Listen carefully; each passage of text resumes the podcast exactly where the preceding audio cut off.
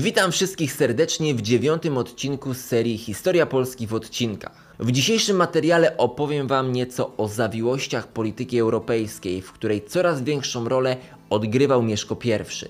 Wziął on bowiem udział w grze o tron w świętym cesarstwie rzymskim, czy też mówiąc prościej, w cesarstwie niemieckim. Jaką rolę odegrał? Czy mu się powiodło? Czy wybrał dobrą stronę?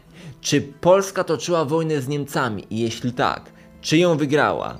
Czy Mieszko I jeździł na wielbłądzie? To tylko niektóre z pytań, na które odpowiem Wam w tym materiale. Nie zabraknie także wątku zajęcia Małopolski oraz Śląska, w zasadzie podbicia tych ziem, odbicia tych ziem z rąk Czechów oraz rzekomego sojuszu polsko-szwedzkiego.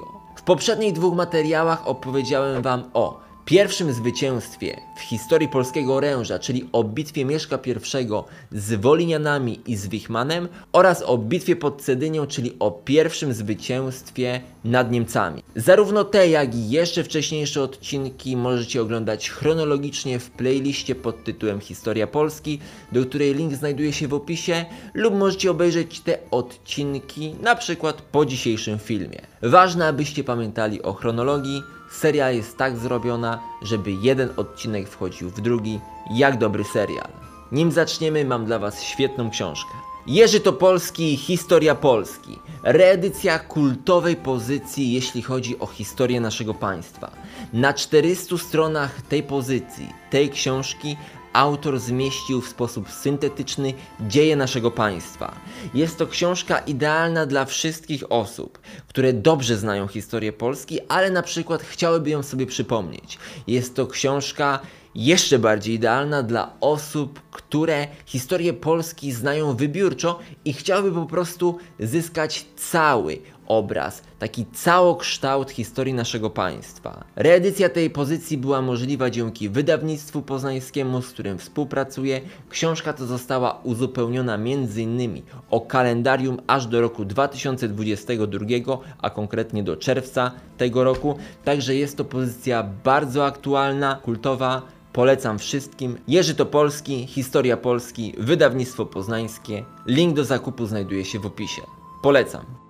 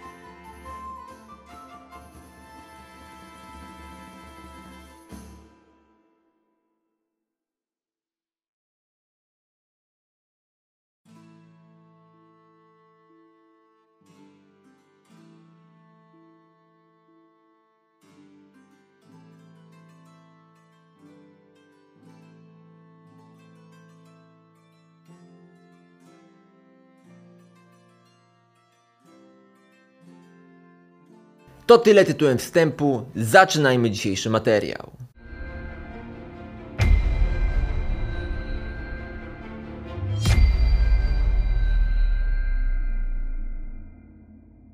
Po zjeździe w Kwedlinburgu, który odbył się w marcu 973 roku, w maju tego samego roku zmarł słynny Otton I, zwany Wielkim. Syn Henryka I Ptasznika pozostawił po swoich blisko 40-letnich rządach nieliczne potomstwo w postaci Ottona II oraz Matyldy, opadki w Kwedlinburgu. Taki wynik nie sugeruje jednak nikłej jurności cesarza, przeżył on bowiem resztę swoich dzieci. W 973 roku Otton II miał 18 lat i od koronacji w 967 roku pozostawał koregentem ojca, czyli współcesarzem. Otton I chciał, aby jego jedyny żyjący syn przejął po nim władzę, co też wydarzyło się w roku 973.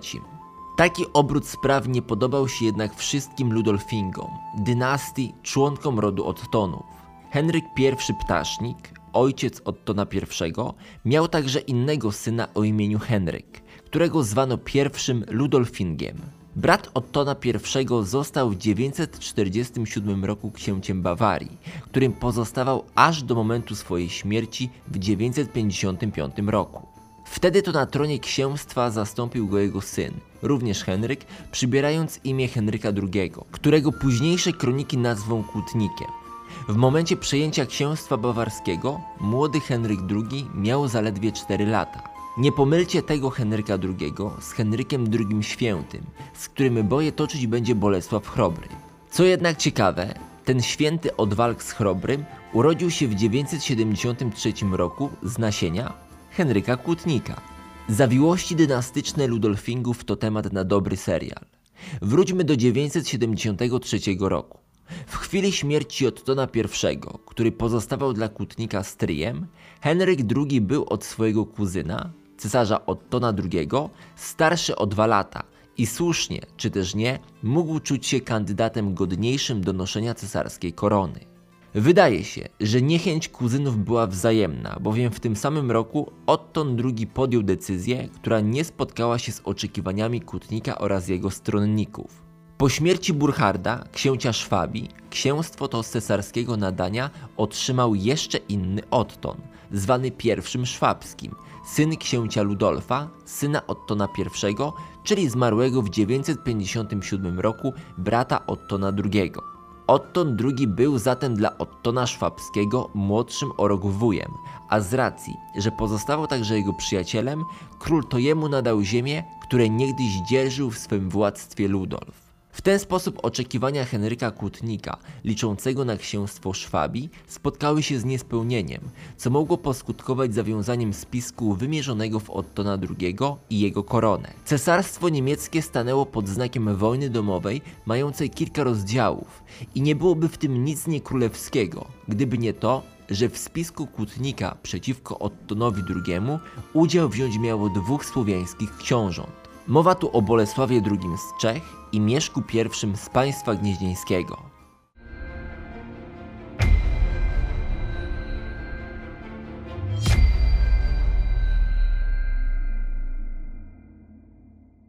Roczniki klasztoru z Altejś pod rokiem 974 tak pisały. W tym roku książę Bawarów, Henryk i Abraham, biskup z Freinsingen, weszli w spisek z książętami Bolesławem i Mieszkiem, jakim sposobem zniszczyliby cesarzowi jego państwo. A to zaś było nieszczęśliwie pomyślane, że gdyby miłosierdzie boskie nie zapobiegło, a nadto zdrada Bertolda nie zniszczyła, to prawie cała Europa doznałaby wstrząsu i zniszczenia. Z roczników dowiadujemy się, że opozycja zawiązana przeciwko Ottonowi II w 974 roku poniosła porażkę.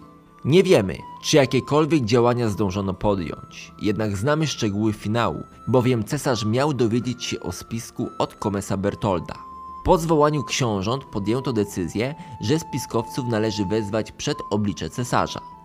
Co ciekawe, Henryk II Kłótnik bez oporu przybył w roku 974 wraz ze spiskowcami do siedziby cesarza, zdając się na jego łaskę. Kroniki wymieniają tu niepodanych z imienia współtowarzyszy konspiratio oraz biskupa Abrahama, który wylądował na zesłaniu w klasztorze w Korbei. Henryk Kłótnik trafił natomiast do więzienia w Ingelheim. Spiskowcy ponieśli klęskę, nim zdążyli cokolwiek zrobić. Wydarzenia z roku 974 nie wspominają nic o książętach słowiańskich, jednak rok później, w 975 roku, Otton II najechał na Czechów paląc i pustosząc ich kraj. W kolejnym roku Henryk Długi Kłótnik zbiegł z więzienia w Ingelheim, powracając jako bohater do swojego księstwa w Bawarii, którego formalnie nie utracił. Tam zawiązał kolejną konspirację i rządny zemsty na Bertoldzie za jego wcześniejszą zdradę zaatakował ziemię Komesa, które zostały w nagrodę przez Ottona II poszerzone o jakąś część księstwa Bawarii.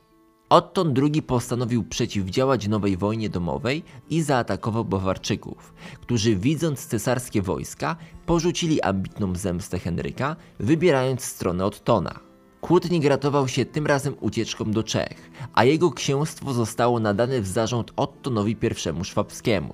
Z części jego ziem utworzono księstwo karynckie, które oddano pod władztwo kolejnemu z Henryków w naszej grze o tron, tym razem Henrykowi Bertoldowicowi. W 977 roku Otton II ponownie pustoszył Czechy, ale tym razem Bolesław II postanowił kontratakować, napadając m.in. na Żytyce, jednak w końcu zdecydował się poddać cesarstwu. Henryk Kutnik wrócił tymczasem do Bawarii, gdzie po raz trzeci poderwał swoich do opozycji względem cesarza i zajął nawet Passawę, możliwe, że jeszcze z pomocą Czechów. Sukces okazał się jednak krótkotrwały, a powracający tym razem z Francji Otton II odbił miasto. Na Wielkanoc 978 roku w Magdeburgu cesarza odwiedził Bolesław II Czeski, który złożył Ottonowi przysięgę wierności, zapewne także odnowił zależność lennika i przyjęty oraz odprawiony w pokoju wrócił do swojego kraju. Buntownik Henryk Kłótnik został natomiast osądzony i trafił do więzienia w Utrecht, gdzie przebywał do 984 roku. W opisanych wydarzeniach do roku 978 oprócz wzmianki przy pierwszym buncie nie ma nic, co sugeruje aktywny udział Mieszka I w spisku przeciwko Ottonowi II.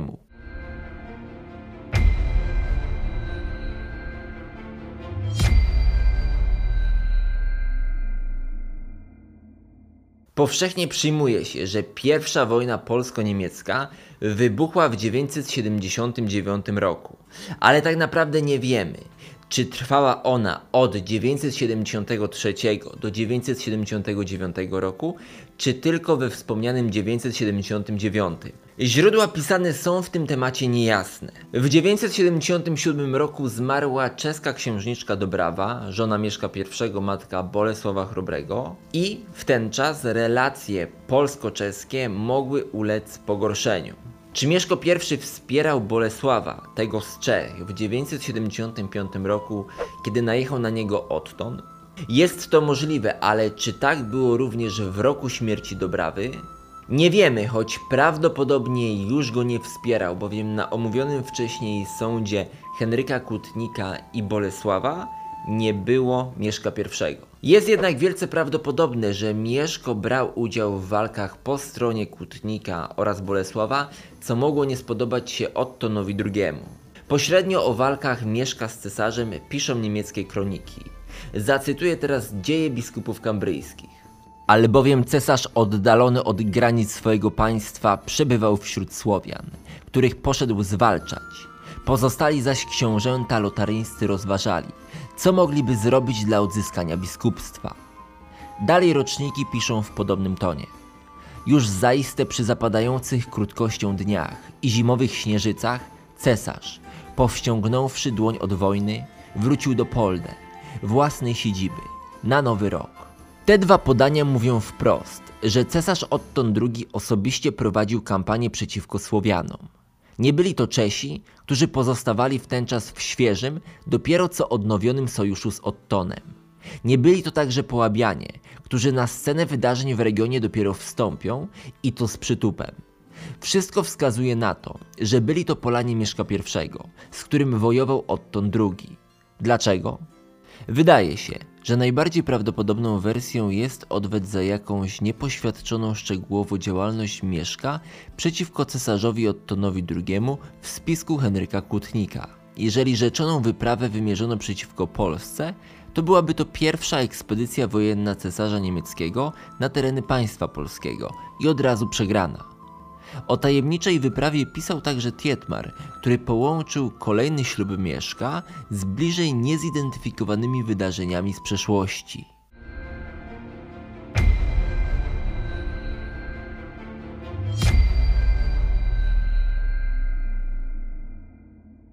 Kiedy matka Bolesława Dobrawa umarła, ojciec jego poślubił bez zezwolenia kościoła mniszkę z klasztoru w Kalbe, która była córką margrabiego Dytryka. Oda. Tak jej było na imię i wielką była jej przewina. albowiem wzgardziła boskim oblubieńcem, dając pierwszeństwo przed nim człowiekowi wojny, co spotkało się z potępieniem wszystkich dostojników kościoła, a w szczególności jej czcigodnego biskupa Heldewarda.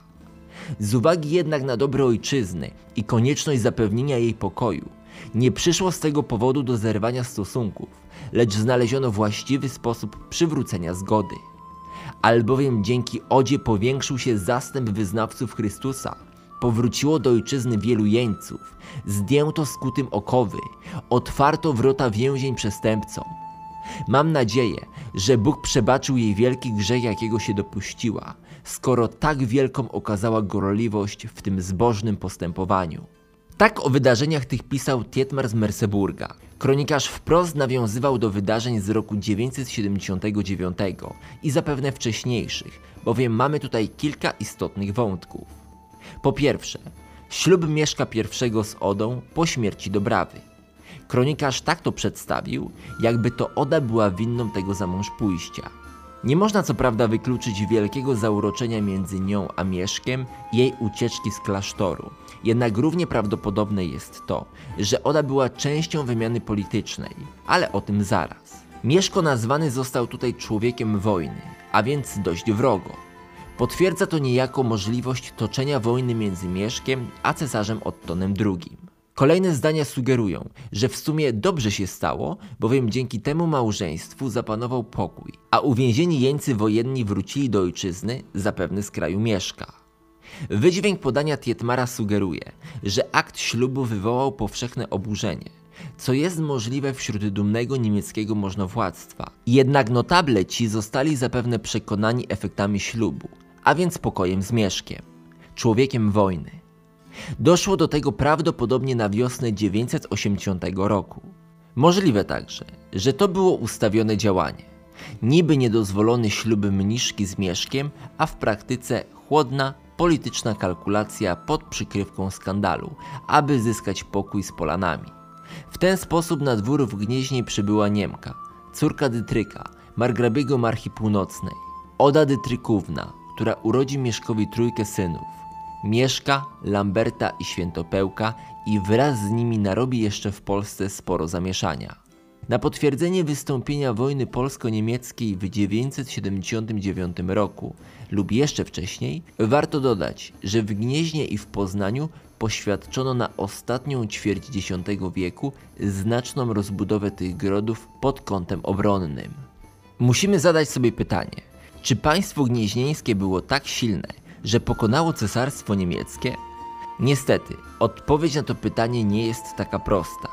Prawda jest taka, że dysproporcja sił między nami a cesarstwem była ogromna, jednak tym, co przeważyło o zwycięstwie Mieszka z Ottonem II był fakt, że cesarz walczył na wielu frontach.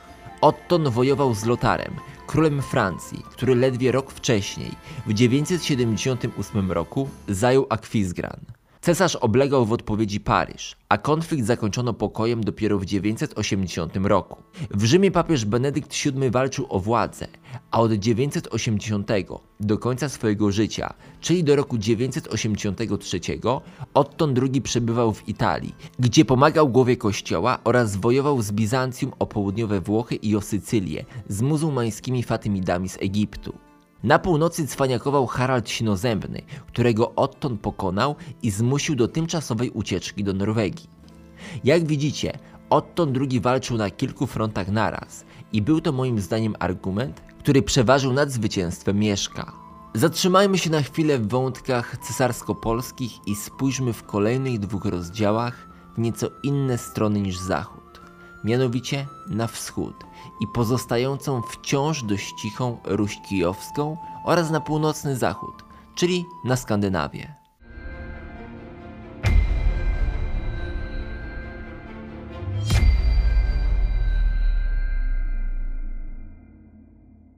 Między pokojem z cesarstwem około 979-980 roku, a politycznym trzęsieniem ziemi w tym kraju, jakie wybuchło w 983 roku, a o którym zaraz, mamy jeszcze jedno istotne wydarzenie z perspektywy naszej historii. Powieść minionych lat, a więc znana ruska kronika, tak pisze pod rokiem 981. Poszedł Włodzimierz Kulachom i zajął grody ich. Przemyśl, Czerwień i inne grody, które są i do dziś dnia pod Rusią. Powieść wymienia Lachów, jednak jak wiecie z poprzednich odcinków, nie jest to pojęcie jednoznaczne, bowiem odnosić się mogło i do Polaków, i do plemienia Lędziców Lędzian. Jak wiemy, tereny te pozostawały prawdopodobnie w roku 981 pod kruchą władzą Czech, którzy mieli rozciągać swe panowanie po Bóg i Styr, obejmując swym zasięgiem nie tylko śląskie i wiślańskie plemiona, ale także Lędzian. Zasięg państwa czeskiego rysuje się tutaj na bardzo duży, jednak pamiętajmy, że kontrola nad tymi obszarami mogła być zróżnicowana, a w zasadzie obszary te mogły być po prostu strefą buforową. Władztwo czeskie nie jest tam jednogłośnie potwierdzone. Wszystko wskazuje zatem na to, że Włodzimierz w 981 roku zaatakował ziemię zwane Grodami Czerwińskimi, które być może należały do Czech, odnosząc tutaj znaczny sukces. Było to jedyne wejście Rusi na arenę stosunków w tym rejonie w czasie panowania Mieszka I, a przynajmniej jedyne nam znane. Ani Bolesław II czeski, ani Mieszko nie podjęli jednak próby odbicia grodów, bowiem zajęci byli zgoła innymi zmaganiami na froncie zachodnim.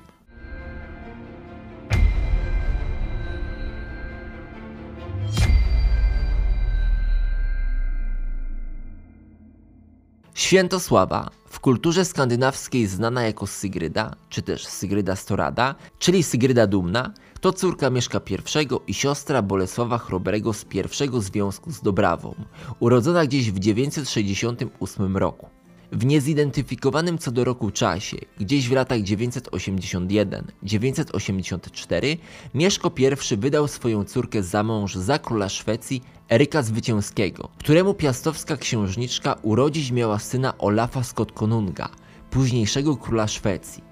Taki obrót spraw jasno sugeruje, że Mieszko I szukał sojuszników u Szwedów, a nic tak nie łączy dwóch politycznych graczy jak wspólny wróg. W tym przypadku królestwo Danii i król Harald Sinozębny, spoglądający łakomym okiem na intratny kąsek ziemi, jakim było Pomorze. Innym argumentem może być to, że świeżo co pokonani Wolinianie szukali protekcji Haralda Sinozębnego i to dlatego Mieszko I miał wejść w układ ze Szwedami. Jakkolwiek było, Mieszko I prawdopodobnie nawiązał przymierze polsko-szwedzkie. Istnieje także podanie Adama z Bremy, który twierdził, że dzięki sojuszowi przepotężnego Bolesława z Erykiem Duńczycy zostali do cna pokonani przez Słowian i Szwedów. Traktuje się to z dystansem, bowiem kronikarz pomylił bohaterów. Mieszka z Bolesławem. Jeżeli doszłoby do takiego starcia, to gdzieś w latach 990-991. Nie brakuje także innych głosów, które sugerują, że Sygryda w ogóle nie istniała i że jest po prostu postacią fikcyjną. Niemniej obecnie większość badaczy, większość historyków uważa, że faktycznie Świętosława była postacią historyczną. Archeologia potwierdziła pewne ożywienie kontaktów między Polską a Skandynawią, co może w pewnym stopniu potwierdzać podpisanie paktu. Na terenie Polski znaleziono wiele skarbów potwierdzających wzmożony ruch Skandynawów mniej więcej w tym czasie. Kontakty z północą podtrzymywał także Bolesław Chrobry. Co do Świętosławy, najważniejszą z ról miała dopiero odegrać. Po śmierci Eryka Zwycięskiego gdzieś w 994-995 roku poślubiła Svena Widłobrodego, stając się dzięki temu królową Danii, a później także Norwegii oraz Anglii. Na ślubie para nie poprzestała, a Świętosława miała urodzić Svenowi dwóch synów, Haralda oraz Kanuta, zwanego później Wielkim. Zrobiłem o nim dość krótki materiał w przeszłości, w którym przybliżyłem Wam tę postać. Jeżeli wpiszecie w YouTube albo na moim kanale Kanut Wielki, twórca Imperium Morza Północnego, to wyskoczy Wam film na moim kanale, możecie obejrzeć. Temat na pewno zasługuje na dużo dłuższe omówienie niż to, które ja poczyniłem w przeszłości i możecie napisać w tym miejscu, czy omówienie losów Kanuta Wielkiego byłoby czymś, co by Was interesowało. Wszak postać ta stała się bardzo popularna w ostatnim czasie, kiedy premierę miał pewien serial o wikingach Vikings Valhalla, gdzie właśnie występuje Kanut Wielki, który prawdopodobnie jest wnukiem Mieszka I. Jeżeli taki film rozszerzający jeszcze to, co Wam powiedziałem w tym dość krótkim materiale z przeszłości były mile widziany, Napiszcie w komentarzach. Podsumowując, warto docenić dyplomatyczny sojusz Mieszka I ze Szwecją, nawet jeżeli podanie Adama z Bremy o rzekomym pokonaniu Duńczyków około 990 roku traktuje się z dystansem. Sojusz ze Szwecją był logiczny, bowiem równoważył zagrożenie ze strony Danii, które mogło nadejść w parze z żądnymi zemsty Wieletami, którzy przecież nie pogodzili się z utratą wpływów na Pomorzu. Nie wykluczajmy jednak jakiejś wspólnej polsko-szwedzkiej kampanii przeciwko np. Duńczykom. To, że nie ma na ten temat żadnych źródeł nie oznacza, że to się nie wydarzyło, ale nie bawimy się w tej serii w gdybanie, tylko w fakty. Jedziemy dalej.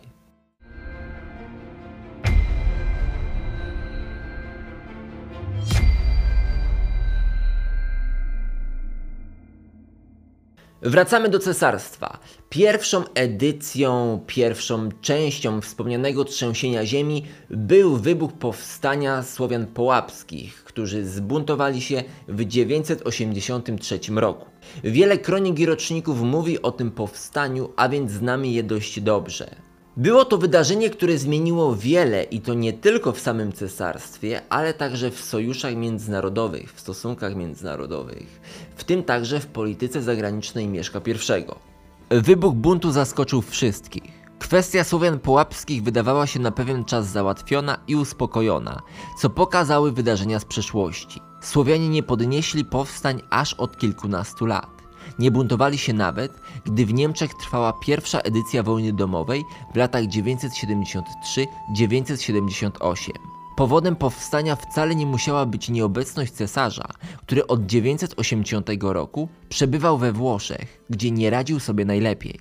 W tych rejonach więcej sprawczości mieli margrabowie, ale także komesowie i poszczególni sascy książęta, którzy jednak w tym czasie pozostawali poza swoją ojczyzną wraz z Ottonem. Wszystko zmieniło się, gdy wybuchło powstanie, które kroniki i roczniki niemieckie opisały jako naprawdę duże ruszenie. Połabianie według kronik prześladować mieli klasztory i kościoły oraz burzyć miasta.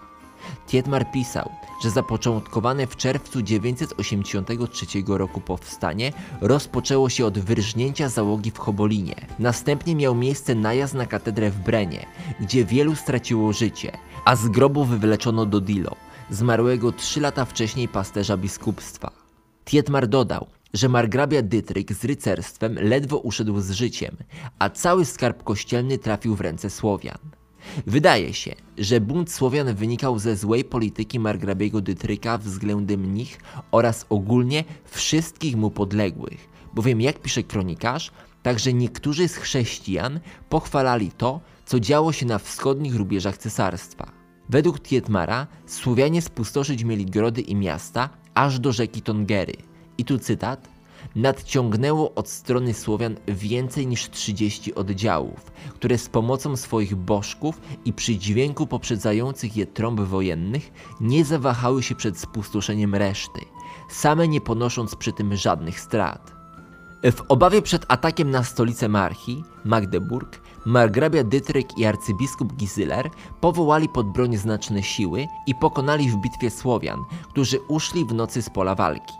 Niestety dla Sasów zagrożenie pozostawało realne, bowiem armie zmobilizowane przez Dytryka rozeszły się po zwycięstwie, a nie zajęły się dobijaniem pokonanych Słowian. Ci wrócili lizać rany, a mieszkańcy terenów granicznych musieli żyć w strachu o to, czy Słowianie zaraz nie powrócą. Sprawy wcale nie ułatwił ponadto fakt, że dnia 7 grudnia 983 roku umarł Otton II w wieku zaledwie 28 lat. Tron przypadł w udziale jego następcy, Ottonowi III, który był wtedy trzyletnim dzieckiem. Cesarstwo niemieckie stanęło w obliczu kolejnej odsłony gry o tron.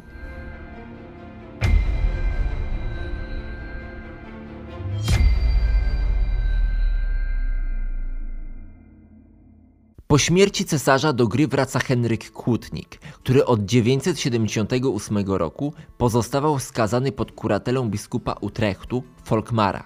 Pozbawiony własnego księstwa Henryk postanawia wykorzystać sytuację i przejąć władzę w kraju. Powołując się na prawo bliższości względem trzyletniego cesarza, odebrał go arcybiskupowi kolońskiemu Warionowi, a przejmując w opiekę cesarza, przejął także niejako władzę, bowiem to on sprawował teraz opiekę nad młodym Ottonem III jako jego regent. W ten sposób wpływy straciła matka Ottona, cesarzowa Teofano i babcia, Adelhaida.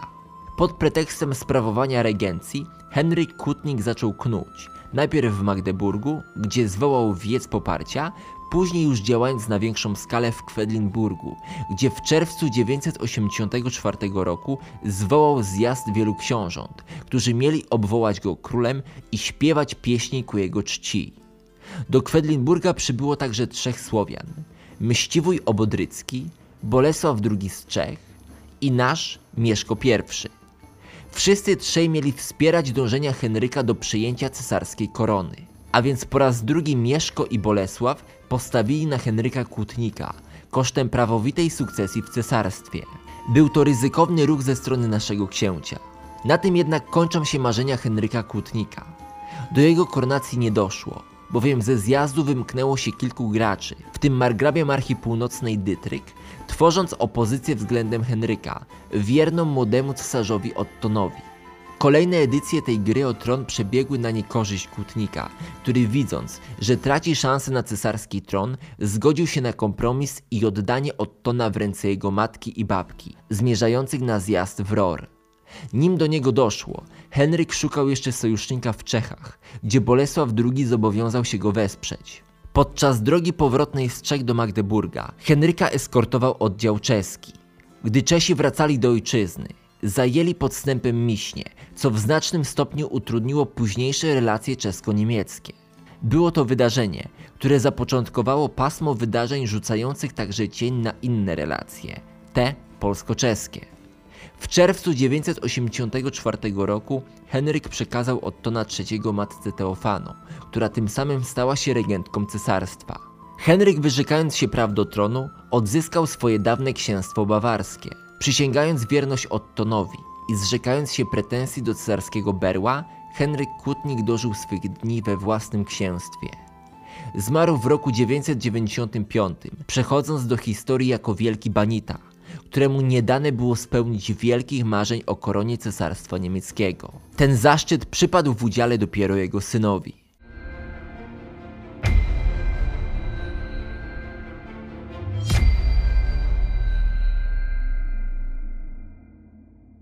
Wydaje się, że Mieszko oraz Bolesław II Pobożny od momentu śmierci Dobrawy w 977 roku do momentu porażki Henryka Kutnika w 984 roku pozostawali w neutralnych relacjach. Obydwaj poparli Kłótnika, jednak zachowali się zupełnie inaczej po jego porażce. Mieszko bardzo szybko zmienił front i porozumiał się z cesarzową Teofano, a Bolesław, być może chcąc się zemścić na młodziutkim Ottonie III za poczynania jego ojca, który odnowił zależność trybutarną cesarstwa niemieckiego nad Czechami, postanowił zaatakować cesarstwo i zająć Miśnie. Nie uznał ponadto władztwa Ottona III oraz regencji cesarzowej Teofano.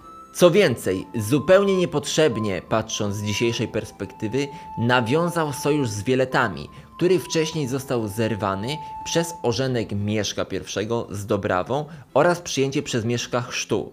Przypomnę tylko, że chwilę wcześniej miał miejsce bunt Słowian Połapskich, jeszcze nie wszystek ugaszony. Mieszko zapewne ze spokojem obserwował autodestrukcyjne poczynania Bolesława, widząc w tym bardzo dużą szansę dla siebie i dla swojego państwa. Ale po kolei. Roczniki hildesheimskie i kwedlinburskie mówią, co następuje. 985 rok. W tym roku najechali na Słowian Sasi, którym na pomoc przybył Mieszko z wielkim wojskiem. Ci całą ziemię ogniem i mnogością zabitych spustoszyli. 986 rok. Otton, król wówczas jeszcze chłopczyk, wkroczył do Slawii z wielkim wojskiem Sasów, a tam przybył do niego Mieszko z niezmierną mnogością wojska i ofiarował mu wielbłąda i niezmiernie wiele darów, a sam także poddał się jego władzy. Ci razem ciągnąc spustoszyli całą tę ziemię ogniem i wielkim wyludnieniem. Na koniec jeszcze jedne roczniki, tym razem hersfeldzkie. 986 rok. Otton, król chłopiec, pustoszył Czechy, ale mieszka z darami przybywającego przyjął. 987 rok. król znów wkroczył do Czech i zmusił je do poddania. Z tych roczników możemy wyciągnąć mnóstwo informacji. Wszystko wskazuje na to, że w 985 roku Mieszko I wspólnie z Ottonem III lub jego przedstawicielami, bowiem ten daleki był od wieku umożliwiającego wyprawę, zaatakował Słowian Połapskich i zwyciężył ich. Rok później Mieszko prawdopodobnie wziął udział w ataku Ottona III na Czechy, a króla obdarował darami, wśród których było egzotyczne zwierzę wielbłąd. Aż nasuwa się pytanie, czy Mieszko I jeździł na wielbłądzie. Ja osobiście chętnie bym wskoczył na wielbłąda, jakbym zobaczył go w środku puszczy, w środku Europy. I myślę, że taki wódz jak Mieszko z całą pewnością w ramach odmiany od polskich koni na tego wielbłąda wskoczył. Zapytacie, skąd na tych terenach w ogóle wielbłąd? Czy jest to jakiś fake news, jak mawia jeden z prezydentów, czy też byłych prezydentów? Nie, nie jest to fake news i pojawienie się wielbłąda na tych terenach było bardzo możliwe. A to za sprawą szlaków handlowych, za sprawą arabskich kupców, którzy docierali tutaj tymi szlakami handlowymi, zarówno morskimi, jak i lądowymi. Niejednokrotnie na te terytoria docierały najróżniejsze egzotyczne towary. Wszak o to chodzi w handlu, żeby wymieniać się towarami, które nie występują na danym terenie.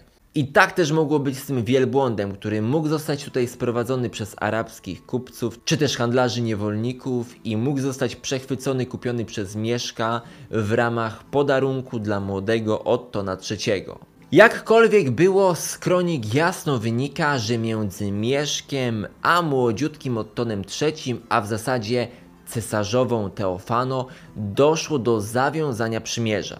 Książę uniósł się ponad rodzinne koneksje swojego syna Bolesława oraz wspomnienie możliwe, że szczęśliwego związku z Dobrawą i prawdopodobnie, bowiem nie wiemy tego na pewno, postanowił wraz z Niemcami zaatakować swojego dawnego sojusznika. Sojusz z cesarstwem dawał Mieszkowi możliwość wystąpienia przeciwko Czechom i zagarnięcia ich ziem. Mowa tutaj konkretnie o ziemiach małopolskiej i śląskiej. To właśnie wtedy, po raz pierwszy w naszej historii, te ziemie weszły w skład naszego państwa. Jak pokazała przyszłość, ziemie przyłączone przez Mieszka I, czyli Śląsk i Małopolska, z różnymi perturbacjami po drodze, ale przetrwały do dzisiaj w ramach jednego polskiego państwa. Dodatkowo wspólny z Niemcami atak na Słowian Połapskich był Mieszkowi bardzo na rękę, bowiem zamieszkujący Połabie Wieleci cały czas stanowili dla Mieszka przeszkodę w pełnym zdobyciu Pomorza, w utwardzaniu władztwa nad na przykład Wolnianami czy wyspą Wolin.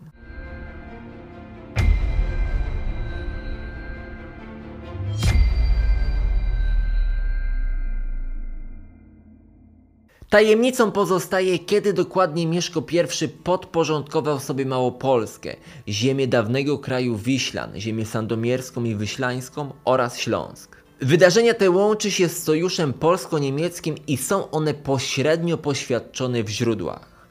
Opowiem Wam teraz w telegraficznym skrócie o ostatnich wielkich podbojach Mieszka I. Mieszko I, aby osiągnąć polityczne korzyści, zawierał odpowiednie małżeństwa. Wiemy już, że córkę Świętosławę wydał za króla Szwecji. Wiemy, że żoną Bolesława gdzieś w latach 984-985 była nieznana z imienia córka margrabiego Miśni Rygdaga, a więc kierunek niemiecki. Małżeństwo to trwało krótko, około roku, a na lata 986-987 datuje się zawarcie małżeństwa z księżniczką węgierską. Jeśli spojrzymy na mapę, stanie się jasne, że pozostając w sojuszu z cesarstwem i Węgrami, Mieszko niemalże z każdej strony otoczył Czechów. Tietmar pisał pod rokiem 990, że Bolesław II i Mieszko I zaczęli na siebie nastawać. Na pomoc Mieszkowi ruszył niewielki, ale dobrze uzbrojony oddział złożony z wielu znamienitych postaci, m.in. arcybiskupa Gizylera i wielu grafów. Rozbili oni obóz w kraju Słupian i czekali na wojska Bolesława, gotowe do bitwy. Do tej jednak nie doszło, bowiem skończyło się na pokojowych pretraktacjach. Bolesław zabrał ze sobą przedstawicieli niemieckiego możnowładztwa na granicę nad Odrą, gdzie wyprawiono posła do Mieszka. Warunek przemyślity był następujący. Zwrócisz mi mój kraj, co mi zabrałeś, a ja pozwolę twoim sojusznikom odejść wolno, inaczej ich zgładzę. Mieszko I nie dał się zaszantażować i odpowiedział, że gotowy jest do boju, jeśli Bolesław II chce pomścić swoich. Dodał, że nie będzie ponosił żadnych strat z powodu jakichś ludzi. Bolesław, widząc, że nic tu nie wskóra, wypuścił Niemców, ale spalić miał wszystko w okolicy. Dalej kronikarz pisał, że Mieszko kroczył za Bolesławem, aż opanował Śląską Niemczę.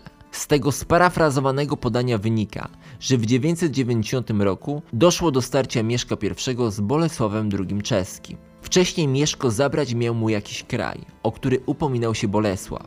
Nie były to ziemie śląskie, bowiem te zajął Mieszko zapewne wraz z poddaniem się Niemczy Śląskiej w 990 roku. Chodziło zatem zapewne o zajęcie ziemi krakowskiej, dawniej należącej do tajemniczego państwa Wiślan. Kiedy miało do tego dojść? Prawdopodobnie gdzieś w roku 987, kiedy z Czechami wojował Otton III. Mieszko mógł skorzystać z okazji i właśnie wtedy odebrać ziemię krakowską Czechom. Potwierdza to małżeństwo Bolesława Mieszkowica, czyli późniejszego Bolesława Chrobrego, z węgierską księżniczką, a więc niewykluczone, że w rozbiorze brali udział Węgrzy, jednak to tylko założenia. Jakkolwiek było, na lata 987-990 datuje się dwie wielkie zdobycze terytorialne. Kolejno zachodnią Małopolskę bez grodów czerwieńskich, pozostających pod kontrolą Rusi oraz ziemie śląskie. Nie wiemy, jak silne było władztwo Czech na tych terenach. Badania nie wykazały wielkich zniszczeń grodów na te lata.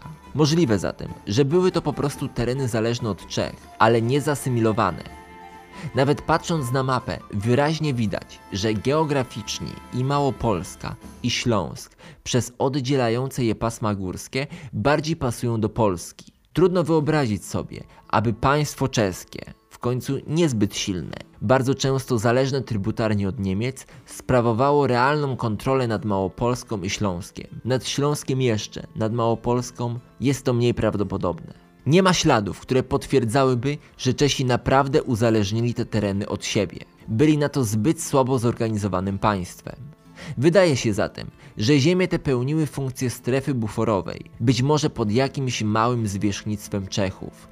Wszystko wskazuje na to, że w momencie zdobycia Krakowa około 987 roku Mieszko posadził tam, na tamtejszym tronie, jako księcia namiestnika swojego syna Bolesława, zwanego później Chrobrym. Potwierdzają to pewne źródła, ale ja opowiem Wam o tym w kolejnym materiale, o tajemniczym dokumencie, o tajemniczym testamencie Mieszka I, Dagome Judex. Dokument ten przysporzył historykom mnóstwo problemów i bólów głowy, ale o tym na spokojnie w kolejnym materiale. Istotne z punktu widzenia wpływów politycznych było to, że Wielkopolska, Kujawy, Mazowsze i Pomorze pozostawały pod wpływem biskupstwa misyjnego. Lub, jeśli przyjmiemy wersję z istnieniem biskupstwa poznańskiego, biskupstwa stałego, polskiego, Ziemia krakowska i Śląsk pozostawały w jurysdykcji diecezjalnej Oumuńca i Pragi, co musiało zostać rozstrzygnięte w przyszłości, bowiem nie mogło być tak, że nad terenami Polski władztwo kościelne roztaczają biskupstwa czeskie. Może temu służył Dagome Judex? Jak pokazała przyszłość, zostało to zmienione dopiero w tysięcznym roku na Wielkim Zjeździe Gnieźnieńskim ale zapewne przez lata przed zjazdem przedsięwzięcie to dojrzewało do ostatecznego kształtu. Na koniec dodam, że istnieją tezy zakładające, że na Śląsku Mieszko I nie zakończył swoich podbojów. Mógł on dołączyć do terenów swojego państwa także Morawy. Wynika to pośrednio tylko z jednego źródła, z dokumentu, wspomnianego już dokumentu Dagome Judex i pojawiającej się tam tajemniczej nazwy Alemure. Niektórzy historycy Alemurę utożsamiają z nazwą Morawy, ale o tym, czyli o Dagome Judex, opowiem Wam w kolejnym odcinku. Niektórzy z Was mogli się w historii spotkać także z podaniem niejakiego Kosmasa, czyli kronikarza czeskiego, który pisał, że Mieszko I zajął Kraków dopiero w 999 roku. Problem polega na tym, że Mieszko I zmarł w 992 roku, a więc nie mógł zająć Krakowa 7 lat po swojej śmierci. Kosmas wielokrotnie mylił Mieszka z Bolesławem i konkretnie to podanie nie znajduje wiele poparcia w innych dowodach i jest dość powszechnie na ten moment odrzucane. Wszystko wskazuje na to, że Kraków znajdował się w naszych granicach dużo, dużo wcześniej i że namiestnikiem, księciem namiestnikiem Krakowa oraz ziemi wokół został Bolesław Chrobry na długo przed tym, jak przejął on władzę w państwie po śmierci Mieszka I. W opisie na końcu, jak zawsze w ramach bonusu, dorzucam dla Was literaturę, która posłużyła do stworzenia tego odcinka oraz podania, dzięki którym jeszcze bardziej pogłębicie wiedzę na te tematy.